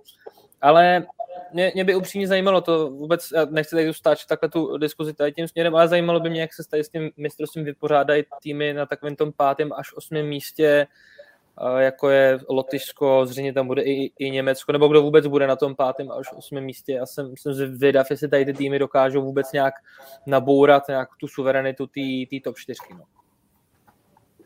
Myslím si, že Němci nebudou na překážkou. Němci, ne, Němci nebudou překážkou. A myslím si, že kluci si tam v tomto zápase hezky zahrajou a budou, budou hladoví, budou chtít s takovýmhle soupeřem opravdu se prosadit a udělat co nejlepší, co nejlepší náladu. A jak říkal Bolo, Švýcaři, no, ten zápas vlastně není nějakým způsobem určující možná pro nějakou chvilkovou, pro nějaký chvilkový pocit zarosti učinění, protože a, nevím úplně ta cesta Finsko, Finsko, Švédsko, která, která se bude jevit případně, případně lépe. A to už jsme zase o krok dál, to už přeskakuju nějaký, nějakou hrozbu čtvrtfinále. A s Norskem myslím, že Norsko, Norsko dojíždí, dojíždí tím vlakem jako do stanice, protože se neustále jako spolehá na, na stejné hráče. A, a ti, kteří doplňují ten tým, tak uh, upřímně nedosahují kvalit uh, skupiny kolem, kolem Ketila, takže, takže pořád to tam vlastně tahají ty, ty stejný rozdílový hráči a to už se musí nějakým způsobem projevit. A, a když už změňuju Ketila, tak to je prostě unikát, který, který i ve svém věku má prostě kondici uh, dvacetiletého fréra nadupanýho. Ale to ty ostatní už, už prostě takhle nemají, takže si myslím, že na, opravdu by tam měla být jasně síla, síla našeho výběru, ta dravost, ta energie. Takže si myslím, že se tady za sebe, můj osobní názor, bavíme se tady reálně o, o souboji se Švýcarskem, o vítěze ve skupině, ale už se to ukázalo před, před třema rokama, že vítězství ve skupině vlastně není, není jako předurčení toho, že bude že v tom mini souboji případným, který se může znova, znova odehrát potom třeba v zápase o bronz, že to je nějaký, nějaká berná mince, že kdo vyhraje skupinu v tom mini souboji, tak automaticky už prostě na, si sáhne na placku. Takže na, myslím, že ta skupina a, není, není bůhví jak obtížná, jsem rád, že tam kluci nemají, nemají pro mě nevyzpytatelný Lotyše, nebo takhle oni zase ty Lotyši proti nám tolik nevyzpytatelní nebyli, tam se dalo poměrně obstojně sázet proti českému týmu. Ale no, ta skupina je, skupina je kvalitní, no, určitě, určitě s, tím, s tím zápasem, kor s těma špicerama si budou moc vyzkoušet a možná otestovat tu odolnost, o který, o který mluvil Bolo. Byť zase je to jenom skupinový zápas, ale už je to skupinový zápas na mistrovství světa. Jo? Není to EFTčko, kde, kde opravdu se no, teď v tom Brně bojovalo třeba o dva, tři ještě neznámý posty v těch jednotlivých týmech. Takže no, věřím tomu, že tu skupinu vyhrajeme a pak děj se bude boží, no. Budu, budem sledovat. Uh, teď nevím, nemám to úplně nasledovaný, ale můžeme se potkat ve čtvrtfinále se Slovenskem, to by se mi líbilo, jako československé derby ve čtvrtku. Oba dva jste hráli na mistrovství světa, tak co bylo vždycky nejdůležitější pro ten úplný začátek a start do turnaje z vašeho pohledu? To nemůžeš, pojď.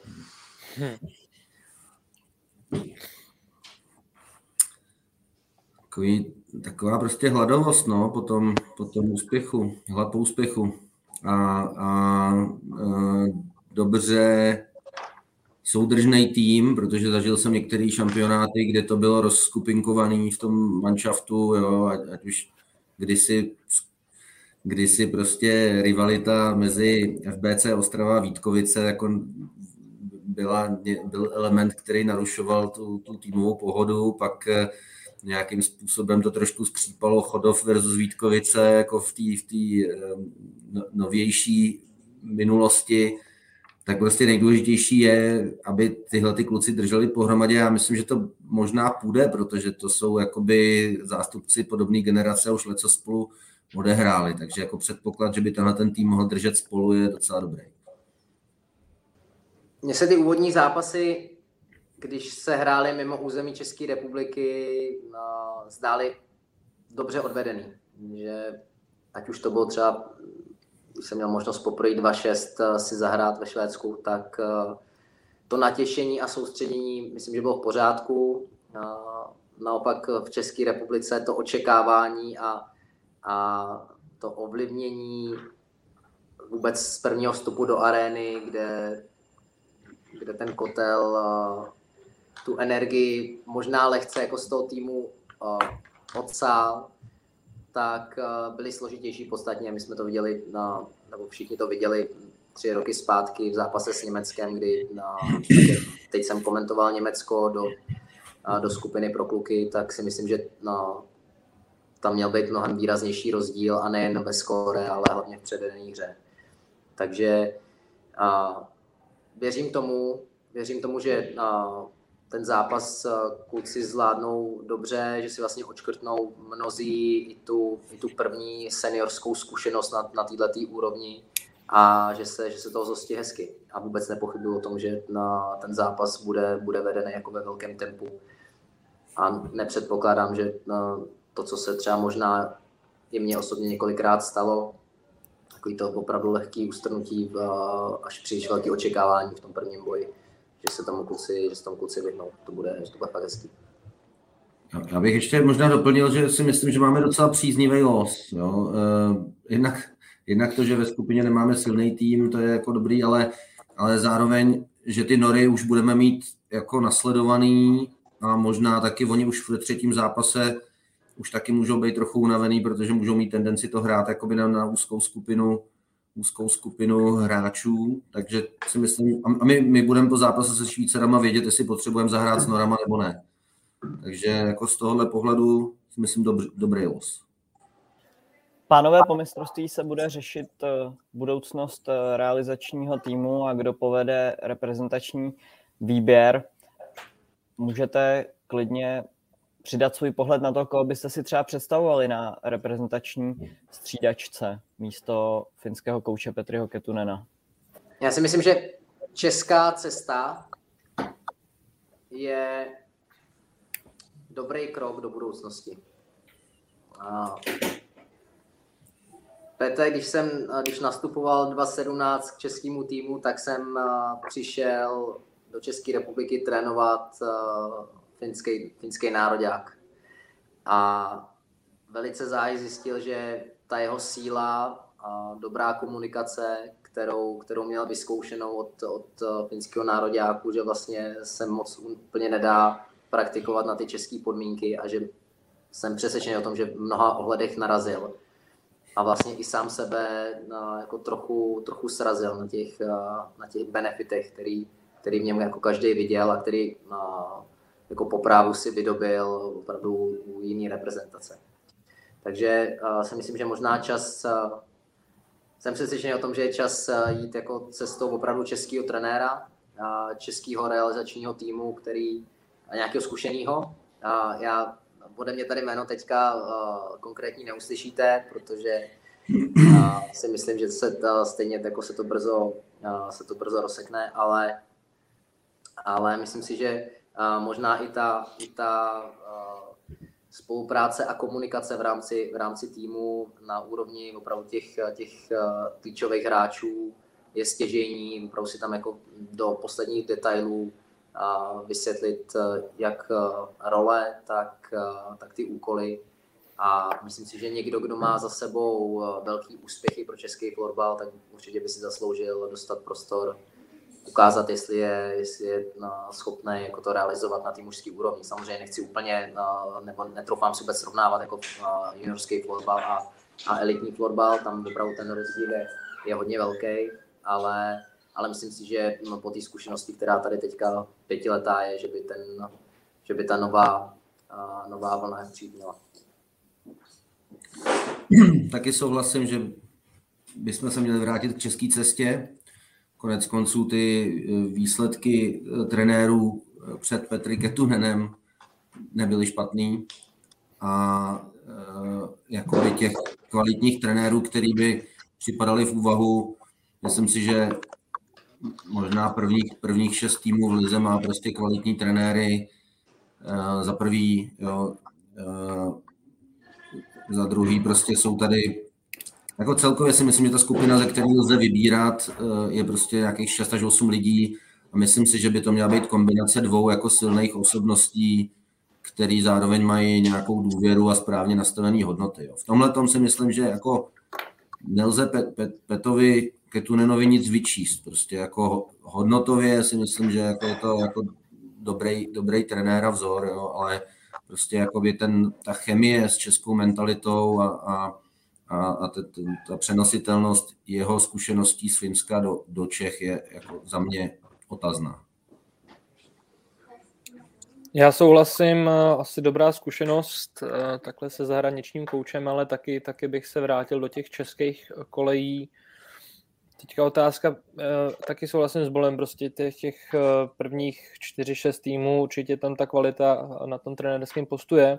Já vím, že právě už nedávno se z- zmiňoval vůbec nějaký, já půjdu teda do konkrétních jmen, zmiňoval se nějaký tandem Michal Jedlička s Luďkem Benešem, to nakonec, že opadlo, myslím si, že vedla, bohužel trošku furt, furt má takovej, ale asi, asi některý lidi z českého florbalu se jménem Michala Jedličky mají trošku problém, mně to přijde škoda, protože právě třeba ta kombinace s, konkrétně s Luďkem Benešem by mi přišla úplně super, protože Michal Jedlička, ať může být občas jeho projevy jakýkoliv chtějí, tak je to furt člověk, který má neuvěřitelnou trenérskou erudici, to tady si nikdo nemůže zpochybnit, má velkou vášeň a když by se k němu dal právě někdo, kdo třeba řekněme tu komunikaci dokáže vést trošku chladnější hlavou v nějakých momentech, tak si myslím, že by to bylo velice dobrý. Kary tady zmiňoval pojmy jako česká cesta a úspěchy na juniorském poli. Vím, že Jirka Jakoubek třeba taky se nechal slyšet, že by, že by se tam vůbec nebránil vedení seniorského nároďáku. Ty jména tady určitě jsou. Nevím, co třeba Pavel Brůsek by se k tomu, jak by se k tomu stavil, ale myslím si, že se teda velice záhy dozvíme. Třeba to bude jedno tady z těch, tady z těch jmen, který jsem teďka zmiňoval, nebo kombinace nějaká jejich. No. Uvidíme. Je několik trenérů, který působí ve Švýcarsku, ale jako další věc, jako, která by připadala v úvahu. Pánové, úplně na závěr, v pátek jste byli přítomni na premiéře nového filmu Tatran u příležitosti třicátého výročí od založení klubu. Jaké byly vaše dojmy po zhlédnutí tohoto filmu a vy jste byli také jedním z hlavních aktérů, takže co jste na to říkali? Já, já začnu a vysvětlím, vysvětlím důvod, a, protože za tři minuty mi začínají sportovní hry, kuci, a já a, jako učitel ještě ve škole jsem dneska neskončil, takže já budu muset utíkat. Ale chtěl jsem si počkat tady na, na tuhletu, na tuhletu poslední otázku. A, Chci hrozně, poděk, chci hrozně poděkovat uh, Bolovi a vlastně Tatranu jako takovýmu, tady budete mluvit o všech jménech, že, že tenhle ten projekt uh, vzniknul, protože uh, jsem díky tomu si zase mohl prožít nádherný večer, uh, krásně jsem si zavzpomínal, uh, přiznám, že na té koncové pasáži, uh, kdy, uh, kdy tam a, nějaký ty momenty hodně dojemný byly, tak, a, tak jsem měl jako zalitý oči, ale, ale celkově ten projekt byl nádherně uchopený a jsou mám tady na sedmku, byl nádherně, byl nádherně uchopený a, a bylo, bylo úžasný se nejen jako dívat na ten film a sledovat opravdu tu cestu, kterou Tatran ušel a ve který bezesporu bude pokračovat, ale i potom vlastně se setkat s těmi, s těmi hráči fyzicky, s těma, s těma kamarádama a, a vlastně tím mluveným slovem si, jako to, si to odzpomínat a, a zasmát se těm, těm historkám. Takže, takže kdybych čistě měl jako mluvit o, tom, o filmu Tatran, nádherný, nádherný počin, a, nádherný počin a, a jsem rád, že, že jsem si jako mohl takhle shlédnout, shlédnout opravdu na tom velkém plátně, protože to kouzlo samozřejmě bylo umocněný a, a bylo, to, bylo to hrozně hezký, povedený. A tímto se s vámi loučím. Neuslyším teda Toma tady komentovat tenhle projekt, ale Ale děkuju za pochopení, děkuju za pozvání a teď musím si plnit ještě další pracovní povinnosti, takže se s váma všema loučím a, a třeba se zase tady tady někdy potkáme. Naschledanou. Ahoj. Čau, Gary. Ahoj. Ahoj. Tak já, já navážu, je to prostě zmapování něčeho, co je jako zpětně velmi těžko uvěřitelný, že bylo vůbec možný. V podstatě v prvních dvaceti ročnících ligy v Čechách Tatran šestnáctkrát vyhrál titul. A prostě já jsem si z toho odnes pocit, že jsme byli sakra dobrý. Ale to je jeden pocit z toho filmu. Samozřejmě jsou tam i určitý dojemný záběry související s úmrtím Michala Rebra, s jeho velkým úspěchem tehdy v superfinále, kde vychytal mladou Boleslav v nájezdech. A e, jako po shlédnutí filmu, ale zároveň taky musím říct, že jsem si odnes pocit, že je obrovská škoda, že jsme se jako český florbal připravili o finálové série. Protože spoustu těch momentů toho filmu a ty nejdramatičtější momenty i v mý florbalové kariéře nebyly ty superfinále, ale byly přesně ty série, kde prostě to mezi oběma těma týmama obrovsky jiskřilo, kde byla prostě ta, to bylo výbušný jak na hřišti, tak v hledišti. Ta rivalita hráčů a diváků se prostě budovala každým zápasem v té sérii a, a nebylo to jenom o nějakým jako velmi takticky vedeným zápase, kde rozhoduje jako jedna chyba. No. Takže tohle je jako jeden, jeden z dojmů a já za sebe, mě to v podstatě tenhle ten pocit i utvrdil v tom, že se budu snažit uh, uh, nějak aktiv, aktivovat nějakou iniciativu, aby jsme vrátili florbalu finálovou sérii a přidali se tak k dospělým sportům a nepotřebovali jsme si prostě honit triko nějakým marketingovým jako pozlátkem zvaným superfinále.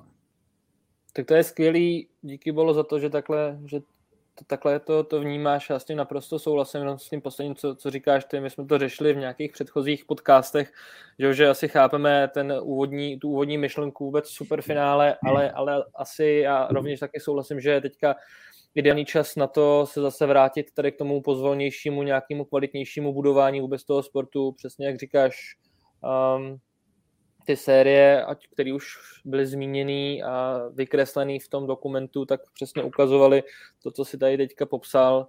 Takže já doufám, že, že český florbal pochopí, že není za každou cenu nutný jít takovou tou rychlejší, zrychlenější formou nějaký, jako, nějakého marketingu. Ale ještě, ještě k tomu filmu, já jsem, že celý dětství jsem prožil právě na Tatranu, tak mi přišlo krásný, že ten dokument se obracal nejenom k, jako k širšímu publiku, aby vůbec ukázal nějaký jako fenomén, kterým Tatran bezesporu je, ale myslel i na, i, i na, na takový jako lidi, jako fajnšmekry, který prostě tady ty věci všechny prožili, ať už jsou to prostě detaily, že tam krásně bylo zmíněný teda na, na starý stodole, když člověk vyšel z tréninku a na něj tam čekala teda Štěpánka, Která, která vždycky všechny totálně utřela, jestli teda chce dvě nožičky nebo čtyři nožičky, jak to je s těma párkama a tak dále.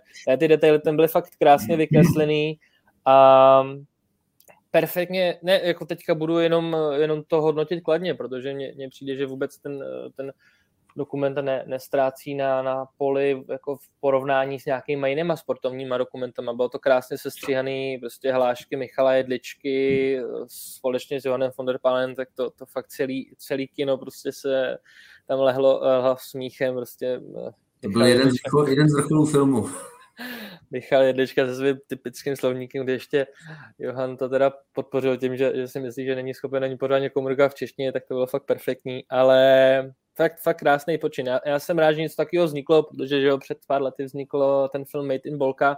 Si myslím, že jestli je to nějaký tým, který si zasloužil, aby o něm byl, nebo jako prvním natočený dokument, tak je to Tatran. Ten dokument Made in Bolka jsem neviděl, tak mi nenáleží, abych to hodnotil, ale, ale je senzační, že takhle, ať už vedení Tatranu v spolupráci s Ondrou Zamazalem se do toho pustili a, a je to fakt jako senzační dílo.